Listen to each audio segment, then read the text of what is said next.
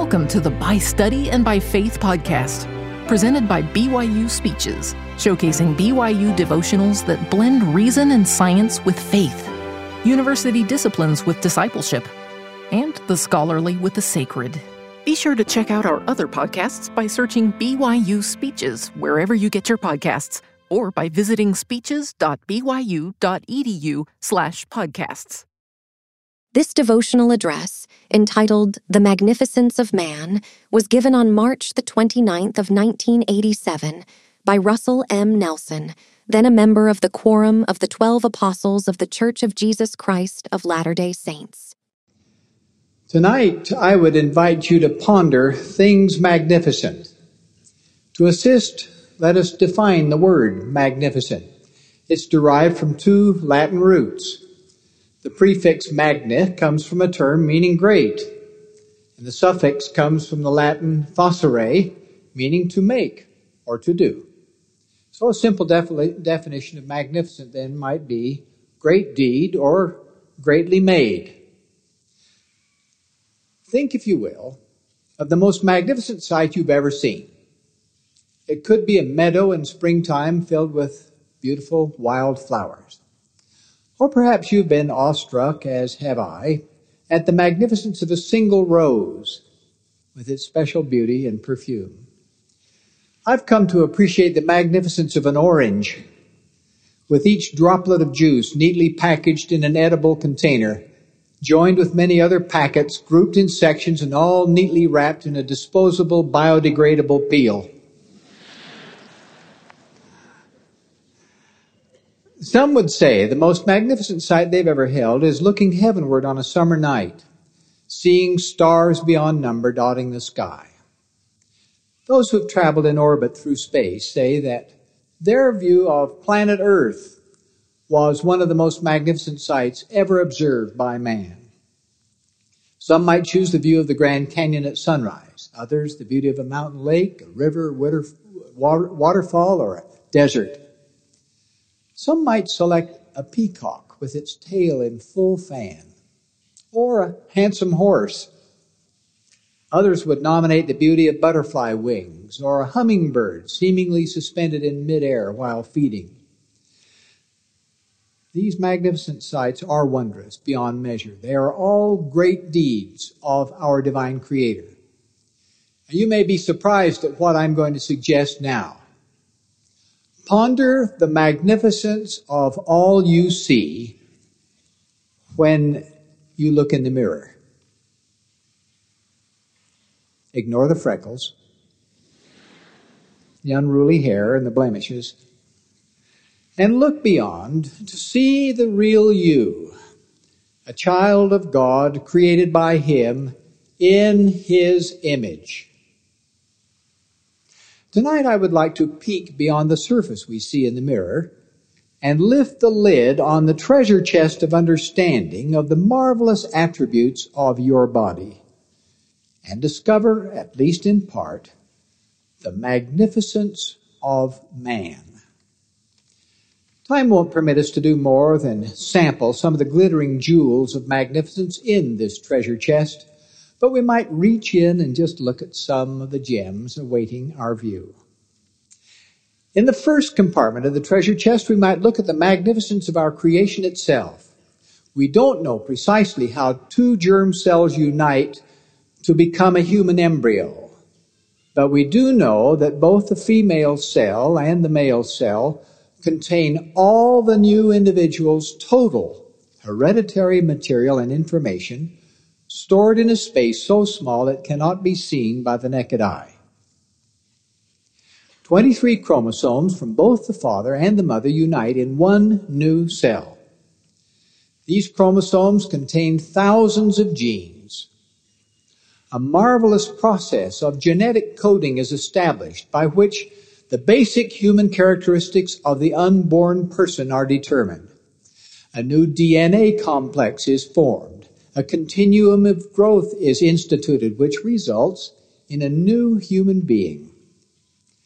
Approximately 22 days after those two germ cells have united, a little heart begins to beat. 26 days, the circulation of blood begins. Cells multiply and divide, some becoming differentiated to become eyes that see, others become ears that hear, while others are destined to become fingers that feel the wonderful things about us. Yes, awareness of the magnificence of man begins with the miracles of conception and our creation. In our treasure chest of understanding, we can look to the compartment of capability of selected organs. Time won't permit complete consideration, but each jewel merits our admiration, appreciation, and awe. Let's mention the magnificence of the eyes with which we see. No doubt you have stood before the mirror, as have I, watching pupils change in size, dilating to let more light in, constricting to reduce the amount of light allowed to reach the sensitive retina of the eye. A self-focusing lens is located at the front of the eye. Nerves and muscles synchronize the function of two separate eyes to produce one three-dimensional image. Eyes are connected to a brain ready to record sight seeing.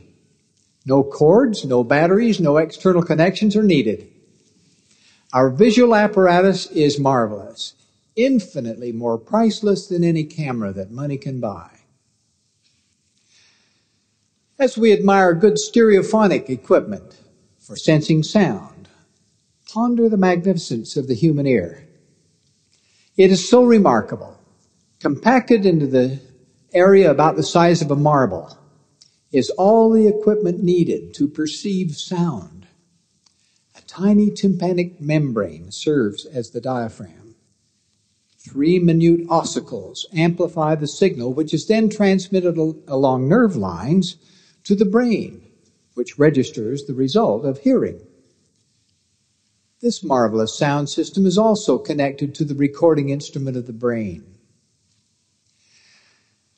As President Ames has indicated, a large portion of my life study and research have been focused on the jewel of the human heart, a pump which is so magnificent that its power is almost beyond our comprehension. To control the flow of blood within it, there are four important valves, pliable as a parachute and delicate as a dainty silk scarf. They open and close over 100,000 times a day, over 36 million times a year. Yet, unless altered by disease, they are so rugged that they stand this kind of wear seemingly indefinitely. No man-made material developed thus far can be flexed this frequently and for so long without breaking. The amount of work done by the heart each day is most amazing. It pumps enough fluid each day to fill a 2,000 gallon tank car. The work it performs daily is equivalent to lifting a 150 pound man to the top of the Empire State Building while consuming only about 4 watts of energy, less than that used by a small light bulb in your home. At the crest of the heart is an electrical generator which transmits energy down special lines, causing myriads of muscle fibers to beat in coordination and in rhythm. This synchrony would be the envy of the conductor of any orchestra. All this power is condensed in this faithful pump, the human heart, about the size of one's fist, energized from within by an endowment from on high. One of the most wondrous of all jewels in this treasure chest is the human brain with its intricate combination of power cells, recording, memory, storage, and retrieval systems. It serves as headquarters for the personality and character of each human being. As I observe the lives of great individuals, I sense that the capacity of the brain is seemingly infinite. Wise men can become even wiser as each experience builds upon previous experience. Indeed, continuing exercise of intellect brings forth increased intellectual capacity. Each time I marvel at a computer and admire the work it can do, I respect even more the mind of man which developed the computer. The human brain is certainly a recording instrument that will participate in our judgment one day as we stand before the Lord. The Book of Mormon speaks of a bright recollection and of a perfect remembrance that will be with us at that time. Each one of us carries that marvelous recording instrument guarded within the vault of the human skull.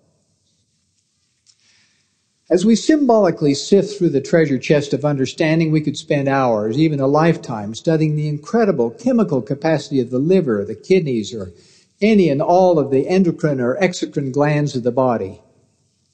Each is a shimmering jewel worthy of our study and our deepest gratitude.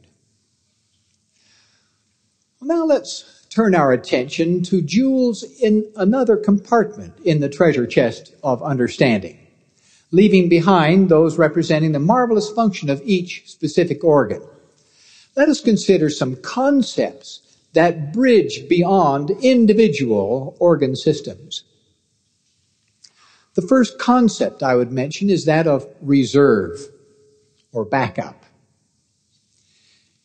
In the theater, major actors have an understudy. In electrical instruments, backup in the event of power failure may be provided by batteries. In the body, think of the backup provided by a number of organs which are paired, such as the eye, ear, lung, adrenal gland, kidney, and more. In the event of illness, injury, or loss of one, the other is there ready to keep our bodily functions intact. In the event of loss of sight or hearing altogether, other sensory powers become augmented in a miraculous manner. I thought of that as I was visiting the hospital just before coming here and saw the numbers of the floors on the elevator. And I put my finger on there as if I had no sight, and my fingers weren't smart enough to read those little dots but those who are sightless can. Some backup systems are not so apparent. For example, crucial single organs like the brain, the heart, and the liver all have a double blood supply. They are nourished by two routes of circulation which minimize damage in the event of loss of blood flow through any single vessel. Another dimension of backup I shall describe as collateral pathways. For example, if our nasal passageways are obstructed by a stuffy nose, we may breathe through our mouths. Similarly, collateral pathways may grow in event of obstruction or severance of blood vessels or nerves. Consider another concept, that of self-defense of the body. I watched some three-year-old children playing one day. I saw them lapping water from the sidewalk after it had spilled through a neighbor's garden. I suppose the number of germs they ingested were incalculable in number, but not one of those children became ill. They were defended by their bodies. As soon as that dirty drink reached their stomachs, hydrochloric acid went to work to purify the water and protect the lives of those innocent children. Think of the protection provided by the skin. Could you conjure in your mind how to create a cloak that would protect you and yet at the same time perceive and warn against injuries that excessive heat or cold might cause. That the skin does. It even gives signals which indicate that another part of the body is ailing. The skin can flush and sweat with fever. When one is frightened or ill, the skin pales. When one is embarrassed, the skin blushes and it is replete with nerve fibers that communicate and often uh, limit possible harm through perception of pain. Now, pain itself is part of the body's defense mechanism. For example, protection is provided by sensory areas of the mouth which guard the delicate esophagus, which has very few nerve fibers. The mouth receives warnings which protect the tender esophagus from becoming burned if drinks were swallowed that were too hot. The defense of the body includes chemical antibodies, which are manufactured in response to infections acquired along life's way. Each time we are exposed to bacterial or viral infections, antibodies are made. They not only combat that infection, but persist with memory to strengthen resistance in days to come.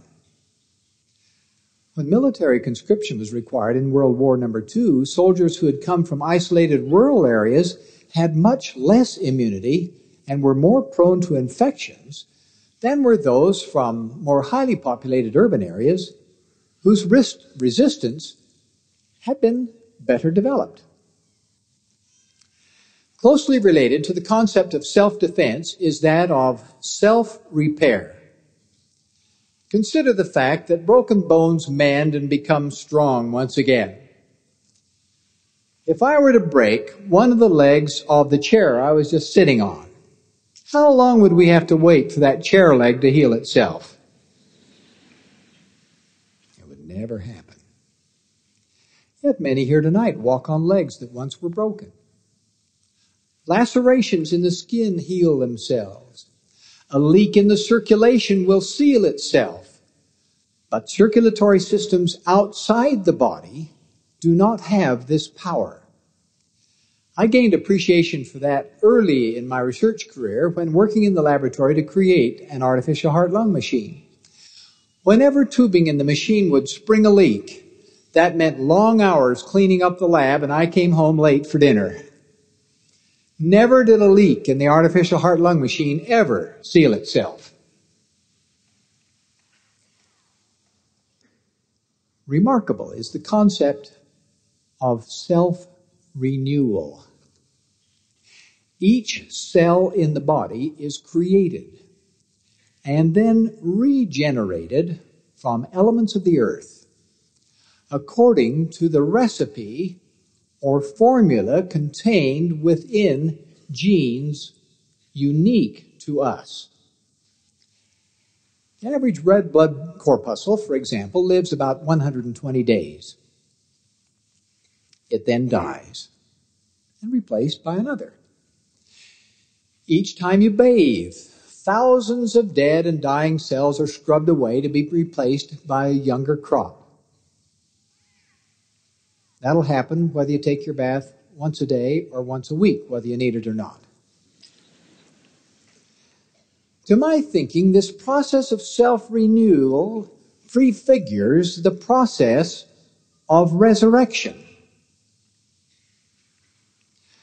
Another concept that is truly remarkable is that of auto-regulation. In spite of wide fluctuations in the temperature of man's environment, for example, the temperature of the body is carefully controlled within very narrow bounds. Have you ever wondered why you can't swim underwater very long? Autoregulation limits the time you can hold your breath. As breath is held, carbon dioxide accumulates. Partial pressure of carbon dioxide is monitored continuously by two carotid bodies situated in the neck. They transmit signals up nerves to the brain. The brain then sends stimuli to the muscles of respiration, causing them to work so that we might inhale a new refreshment of oxygen and eliminate the retained carbon dioxide. This is but one of many, many servo mechanisms that auto-regulate individual ingredients in our bodies. The number of these systems exceeds our ability to enumerate them. Sodium, potassium, water, glucose, protein, nitrogen are but a few of the many constituents continuously monitored by chemical regulators within our bodies. Consider the concept of adaptation. People on the earth dwell midst climatic and dietary differences of vast scope. Eskimos in the Arctic Circle, for example, consume a diet with a large component of fat, which is acceptable and even necessary to sustain life in a very cold climate. The Polynesian, on the other hand, eats a diet provided by a tropical environment. Yet these different groups work and adapt to varying conditions and diet available to them. The concept of identity in reproduction is marvelous to contemplate. Each one of us possesses seeds that carry our unique chromosomes and genes, which control our own specific cellular identity. For this reason, tissues transplanted surgically from one person to another can only survive by suppressing the host's immune response that clearly recognizes tissues foreign to one's own genetic formula. Truly, we are blessed to have children born in the likeness of parents on earth and in heaven. As we consider self defense, self repair, self renewal, an interesting paradox emerges.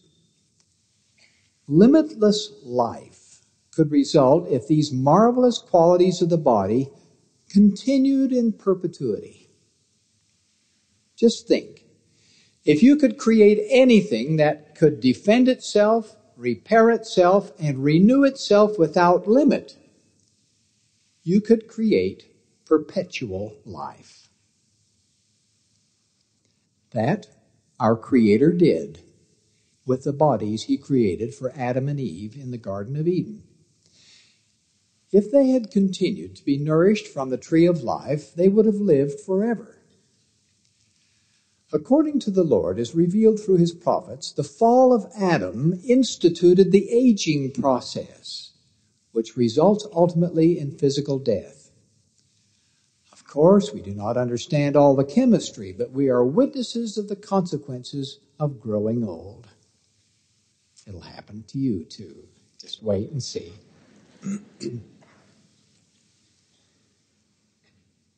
Someone said it's heck to grow old. And then someone else said, consider the alternative.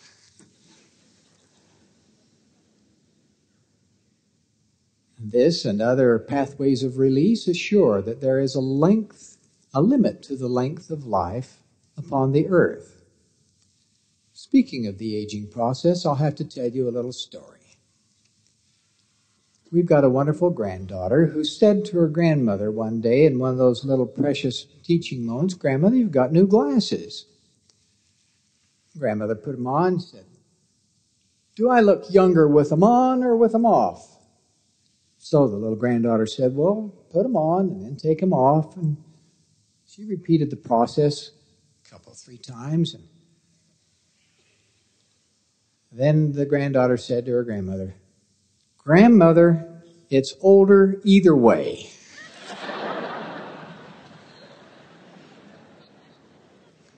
and, and then, sensing that her candor may have exceeded her diplomacy, she said, Grandmother, have you tried oil of Olay?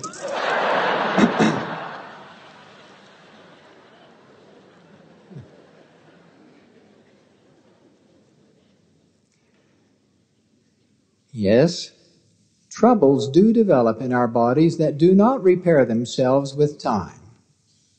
To the skilled physician, this profound question is posed by each sick patient seen. Will this illness get better or will it get worse with the passage of time? The former needs only supportive care. The latter requires significant help to convert the process of progressive deterioration to one that might improve with time. Death, when it comes, generally seems to be untimely to the mortal mind. Then we need to have the larger view that death is part of life. It was not expedient that man should be reclaimed from this temporal death, for that would destroy the great plan of happiness. When severe illness or injuries claim an individual in the flowering prime of life, we can take comfort in this fact. The very laws which could not allow life to persist here are the same eternal laws that will be implemented at the time of the resurrection, when that body shall be restored to its proper and perfect frame. Thoughts of life, death, and resurrection bring us face to face with crucial questions. How were we made? By whom? Why? Through the ages, some without scriptural understanding have tried to explain our existence by pretentious words such as ex nihilo, out of nothing.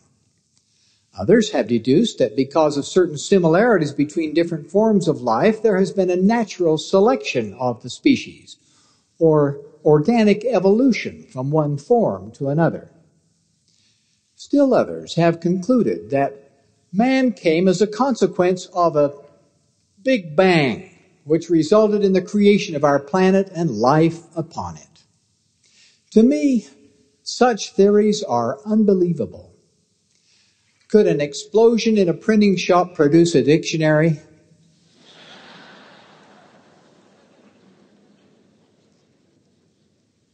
It's unthinkable. But it could be argued to be within a remote realm of possibility. Even if that could happen, such a dictionary could certainly not heal its own torn pages or renew its own worn corners or reproduce its own subsequent editions.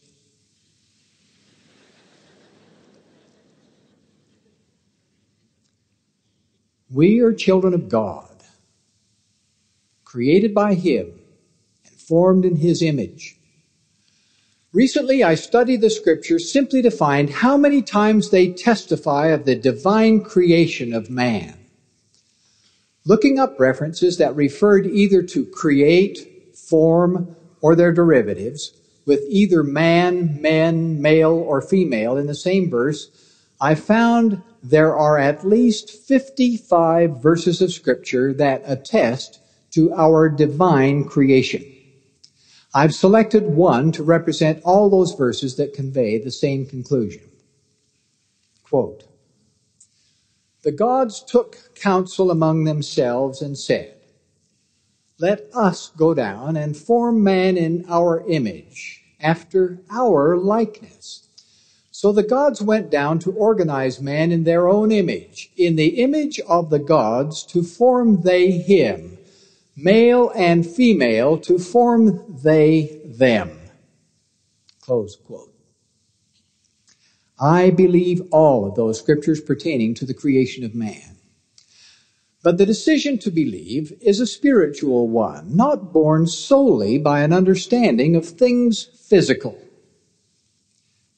The natural man receiveth not the things of the Spirit of God, for they are foolishness unto him. Neither can he know them, because they are spiritually discerned. It is incumbent upon each of us who may be informed or spiritually attuned to help overcome such foolishness of men who would deny divine creation or think that man simply evolved. By the Spirit, we perceive the truer and more believable wisdom of God. With great conviction, I add my testimony to that of my fellow apostle Paul, who said, Know ye not that ye are the temple of God, and that the Spirit of God dwelleth in you? If any man defile the temple of God, him shall God destroy. For the temple of God is holy, which temple ye are. The Lord said that the spirit and the body are the soul of man. Each one of us, therefore, is a dual being, a biological or physical entity, and an intellectual or spiritual entity. The combination of both is intimate throughout mortality. In the beginning, man as that intellectual entity was with God. Our intelligence was not created or made, nor can it be. That spirit joined with a physical body of such remarkable qualities becomes a living soul of supernal worth. The psalmist so expressed this thought. When I consider thy heavens, the work of thy fingers, the moon and the stars which thou hast ordained, what is man that thou art mindful of him? For thou hast made him a little lower than the angels and hast crowned him with glory and honor. Why were we created? Why are we here upon the earth? God has made it plain over and over again that the world was made for mankind to exist. We are here to work out our divine destiny according to an eternal plan presented to us in the great council of heaven. Our bodies have been created to accommodate our spirits, to allow us to experience the challenges of mortality. With this understanding, it is pure sacrilege to let anything enter the body that might defile this physical temple of God. It is irreverent even to let the gaze of our precious eyesight or the sensors of our touch or hearing supply the brain with memories that are unclean and unworthy. Could any of us lightly regard precious seeds of reproduction, specifically and uniquely ours, or disregard the moral laws of God who gave rules concerning their sacred use. Knowing we are created as children of God and by Him given agency to choose, we must also know that we are accountable to Him. He has defined the truth and prescribed commandments. Obedience to His law will bring us joy. Disobedience of those commandments is defined as sin. While we live in a world that seems increasingly reluctant to designate dishonorable deeds as sinful, a scripture so warns. Fools make a mock at sin, but among the righteous there is favor. No one is perfect. Some may have sinned grievously in transgressing God's laws mercifully we can repent. That's an important part of life's opportunity as well. Repentance requires spiritual dominion over the appetites of the flesh. Every physical system has appetite. Our desires to eat, drink, see, hear, feel respond to those appetites. But all appetites must be controlled by the intellect for us to attain true joy. On the other hand, whenever we allow uncontrolled appetites of the body to determine behavior opposed to nobler promptings of the spirit, the stage is set for misery and grief. Substances such as alcohol, tobacco, and harmful drugs are forbidden by the Lord. We have similarly been warned about the evils of pornography and unclean thoughts. Appetites for these degrading forces can become addictive. Physical or mental addictions become doubly serious because in time they enslave both the body and the spirit full repentance from these shackles or any other yokes to sin must be accomplished in this life while we still have the aid of a mortal body to help us develop self mastery. When we truly know our divine nature, our thoughts and behavior will be more appropriate. Then we will control our appetites. We will focus our eyes on sights, our ears on sounds, and our minds on thoughts that are a credit to our physical creation as a temple of our Father in heaven. In daily prayer, we may gratefully acknowledge God as our Creator. Thank Him for the magnificence of our physical temple, and then heed His counsel. Though we cannot fully comprehend the magnificence of man, in faith we can continue our reverent quest. We may join with Jacob in this marvelous declaration. Behold, great and marvelous are the works of the Lord. How unsearchable are the depths of the mysteries of him. And it is impossible that man should find out all his ways. For behold, by the power of his word, man came upon the face of the earth, which earth was created by the power of his word. Wherefore, brethren, seek not to counsel the Lord, but to take counsel from his hand. For years I have attended scientific meetings of learned societies. Medical scientists and practitioners by the thousands participate in such assemblies annually from all over the world. The quest for knowledge is endless. It seems that the more we know, the more there is yet to learn. It is impossible that man may learn all the ways of God. But as we are faithful and are deeply rooted in scriptural accounts of God's magnificent creations, we will be well prepared for future discoveries. All truth is compatible because it all emanates from God. Of course, we know that there is an opposition in all things. Even in the world, many so called educators teach contrary to divine truth. Be mindful of this prophetic counsel. Oh, the vainness and the frailties and the foolishness of men. When they are learned, they are they think they are wise, and they hearken not unto the counsel of God, for they set it aside, supposing they know of themselves. Wherefore their wisdom is foolishness, and it profiteth them not, and they shall perish.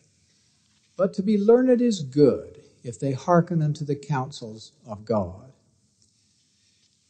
You need not be reminded that the work and glory of the Lord are opposed by Satan, who is the master of deceit Many follow his teachings. Remember, man may deceive his fellow men. Deception may follow deception. And the children of the wicked one may have power to seduce the foolish and untaught, till naught but fiction feeds the many, and the fruit of falsehood carries in its current the giddy to the grave. Be wise and keep away from temptations and snares. Cautiously avoid foolish and hurtful lusts, which drown men in destruction and perdition. Flee these things and follow after righteousness, godliness, faith, love, patience, meekness. Fight the good fight of faith lay hold on eternal life. The magnificence of man is matchless. Glorious as this physical tabernacle is, the body is designed to support something even more glorious the eternal spirit which dwells in each of our mortal frames. The great accomplishments of this life are rarely physical. Those attributes by which we shall be judged one day are spiritual. With the blessing of our bodies to assist us, we may develop spiritual qualities of honesty, integrity, compassion, and love. Only with the development of the Spirit may we acquire faith, virtue, knowledge, temperance, patience, brotherly kindness, godliness, charity, humility, and diligence. Pattern your lives after our great exemplar, even Jesus the Christ, whose parting words among men included this eternal challenge What manner of men ought ye to be? Even as I am. We are sons and daughters of God. He is our Father. We are His children. Our divine inheritance is the magnificence of man. May we honor it and magnify it. I pray in the name of Jesus Christ. Amen. You've been listening to the By Study and by Faith podcast, presented by BYU Speeches. Please check out our other podcasts of recent speeches, classic speeches, and BYU Speeches compilations on love and marriage, overcoming adversity, come follow me, the prophet Joseph Smith, and Jesus Christ, our Savior and Redeemer go to speeches.byu.edu and click on podcasts for more information. You can also find all BYU Speeches podcasts at your preferred podcast provider.